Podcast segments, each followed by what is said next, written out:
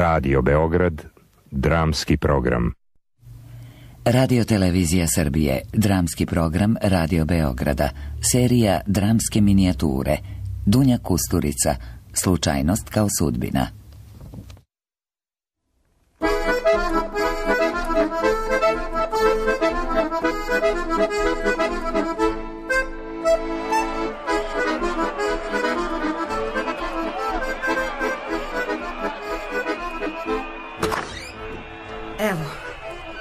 Vrela je kafa, sačekaj malo.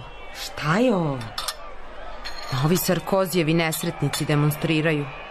Dobro to, nego završi mi priču. Za koga ti sad radiš? A vidi, sada radim kao prevodilac preko telefona. Prevodim za ljude sa područja bivše Jugoslavije koji završe u nekakvoj ustanovi, policijskoj stanici, bolnici, socijalnom centru i koji ne znaju francuski. Te ljude nikad ne vidim, samo slušam njihove priče. Evo, izvini, moram da se javim. Možda će potrajati da znaš. Alo? Allô Uh, oui, je vous écoute. C'est un monsieur d'une trentaine d'années qui est venu au centre social. Vous lui demanderez d'où il vient, pourquoi il a quitté son pays, et bien entendu, qu'est-ce qu'il compte faire ici en France. Compris, très bien. Halo, Halo? Da li se čujemo? vi ste prevodilac? Da, treba da vam postavim nekoliko pitanja. Ovako, uh, kada ste stigli u Francusku? Pre dve nedelje. Došao sam iz Beograda. Tamo sam proveo godinu dana bez papira. A odakle ste došli u Beograd? Iz Prizrena. Tamo sam živeo sa roditeljima i mlađim bratom. Zašto ste napustili Prizren? Dugo smo živjeli pod tenzijom. Nije bilo mira. Još u osnovnoj školi Albanci su nas maltretirali. Nadali smo se da će se to smiriti, ali postojalo je sve gore. Posao sa keramikom je već dugo loše išao. Moj otac je rešio da iznajmi lokal dvojici Albanaca iz jednog sela u okolini Prizrena. Kada je došlo vreme da plati kiriju, otišao sam sa bratom da im tražim novac. A oni su nas isprebijali. Jedne noći, kad smo brat i ja bili sami, ti isti Albanci su nam upali u kuću i prebili nas još jednom. Pošto lokalna policija nije htela ništa da preduzme da nas zaštiti, odlučili smo da napustimo zemlju. Moj brat je pobegao u Švedsku, a ja sam igrom slučaja došao u Francusku. Šta se dogodilo sa vašim roditeljima? Otac je ostao u Prizrenu, a, a majka je na lečenju u Beogradu, na psihijatriji. Kako ste preživljavali u Beogradu? Otišao sam kod jednog prijatelja koji živi na Mirjevu. On mi je predložio da promenim ime i da pokušam nekako da izvadim srpske papire, kako bih mogao da se zaposlim. Dobiti ličnu kartu ili pasoš bilo je veoma komplikovano. Radio sam na crno godinu dana kao izbacivač u jednoj romskoj kafani na Konjarniku. U toj kafani sam i sreo jednog bosanca, znao sam ga od ranije, koji me je nagovorio da pođem na zapad. Tako sam došao. Taj čovek, ko je on bio? Nezgodno je, ali taj čovek je, kako bih rekao, prevarant. Ako nije problem, ovoj ženi objasnite da je to prijatelj iz detinjstva koji me je prošvercovao do Francuske. Prilično ste rečiti. Jeste li možda pohađali neku višu školu ili studije?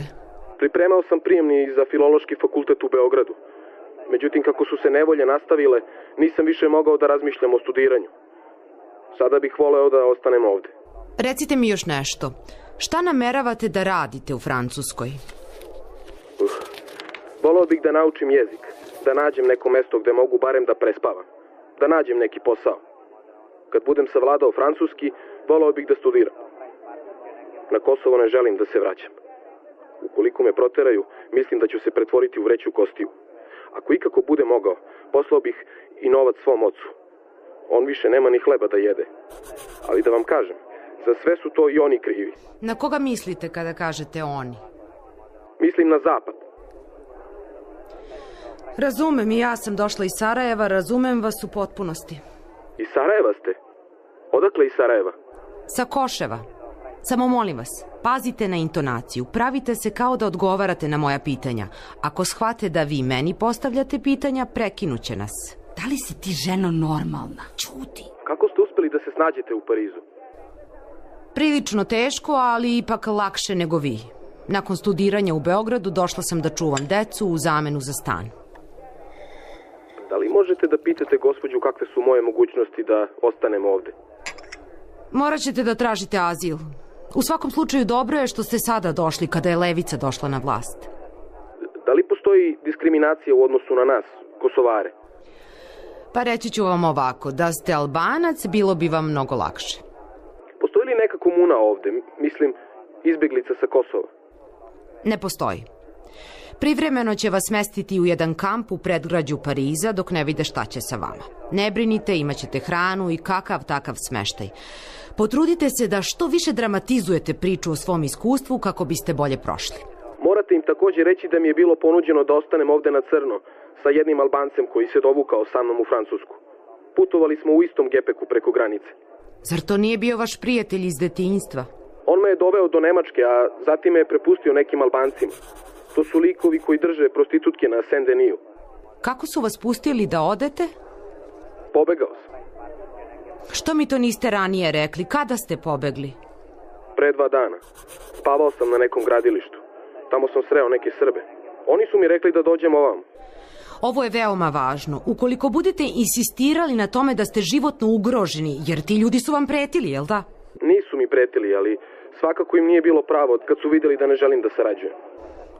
Još jedno pitanje. Koliko ste novca dali tom svom prijatelju koji vas je dovezao od ovde?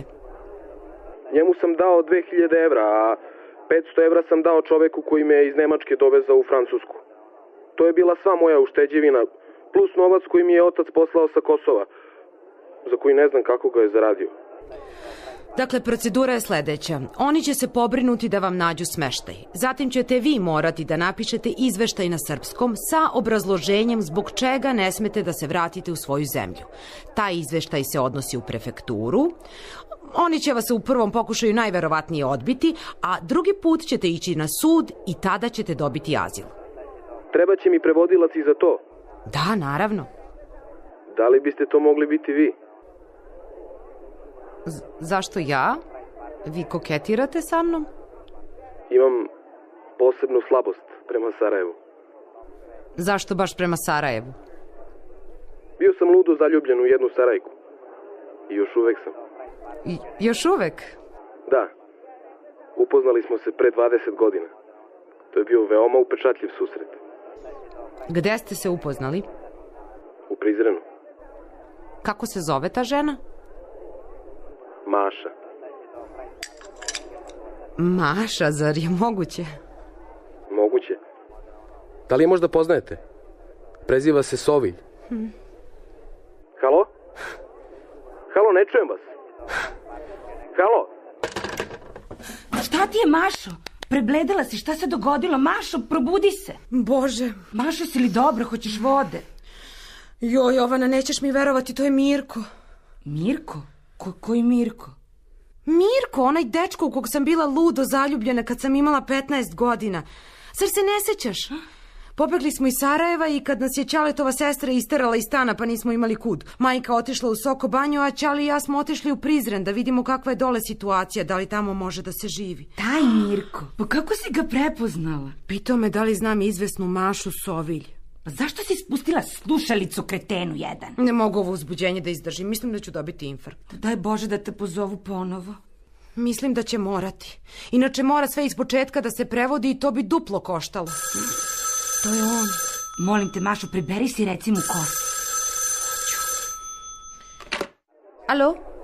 Allô Oui, mademoiselle, il semble que c'est la coupe. Vous en êtes où avec la conversation Il nous reste quelques questions. Halo? Halo? Halo? Ostalo nam je još nekoliko minuta za razgovor. E, imam još nekoliko pitanja za vas. Svakako. To ste vi, Mirko. Da. Otkud znate moje ime? E, znam vaše ime jer ja sam Maša. Maša za koju ste pitali. Ona Maša. Ona klinka što se motala pred mojom kućom. Nema šanse. Ne mogu biti takve sreće. Nema šanse. Hoćeš sada sve da ti ispričam? Ispričaj. Prošlo je 20 godina od tada. U centru grada smo. Otac je otišao nekuda i ostavio me da ga čekam pored mosta nadomak tvoje kuće. Ti zastaješ, tražiš mi cigaretu, pitaš me odakle sam, ja ti odgovaram i počinjemo razgovor o Andriću. Mašo, pa to si stvarno ti. Gde si bila svih ovih godina? Gde sam bila? U Beogradu, pa sam došla ovamo. Čekala sam tebe. Dobio sam tvoje pismo pre deset godina, a onda si nestala. Nisam nestala, čak sam krenula na Kosovo da te obiđem, ali kad smo stigli do Gnjilana nismo mogli da nastavimo dalje. E, Mašo moja, koliko sam mislio na tebe. U onom paklu u kom smo živjeli. Ova gospođa hoće nešto da ti kaže. Joj. Mademoiselle, est-ce que vous pourriez vous dépêcher De quoi s'agit-il Pardonnez-moi, mais il se fait que nous sommes entrés dans les détails. Ce sera bientôt fini. Šta kaže? Ljuti se što razgovor dugo traje. Mislim da nas je provalila. Moraš mi reći gde si sada. Kako to da znam, Mašo? Kako ne znaš, za Boga, moramo da se nađemo, moram da te vidim.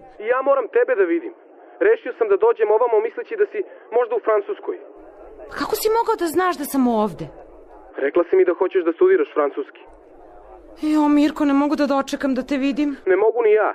I se sećaš one noći na obali? Kako bih to mogao da zaboravim? Slušaj, pogledaj oko sebe, ima li na stolu neki papir, neka adresa, bilo šta što bi moglo da nam pomogne da te nađem? Ne, ne poznajem Pariza, ali čini mi se da je, da je blizu Bastilje, zbog spomenika. Ulica Roket. Dolazim odmah. Mašo, sačekaj. Idem da ga nađem. Hoćeš da idem sa tobom? Jo, ne znam, ne moraš. Hoćeš li ga pronaći? Nadam se, ako ga ne pronađem sada, nastavit ću da ga tražim, pa on je ljubav mog života. Kako to možeš da znaš? Prošlo je toliko godina. Znam, zato što se ovakve slučajnosti ne događaju. Šta li će od toga biti?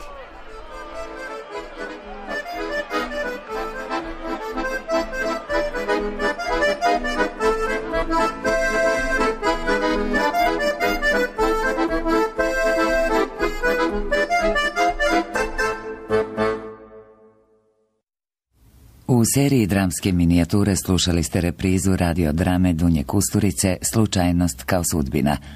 Uloge su tumačili Marijana Aranđelović, Marko Marković, Vladislava Đorđević i Milan Antonijević. Lektor Nataša Šuljagić, izbor muzike Dragan Mitrić, ton majstor Milan Filipović, reditelj Sara Vujović, producent dramskog programa Aleksandra Rajić-Žikić, urednik serije Vladimir B. Popović, Proizvodnja, dramski program Radio Beograda, januar 2013. godine.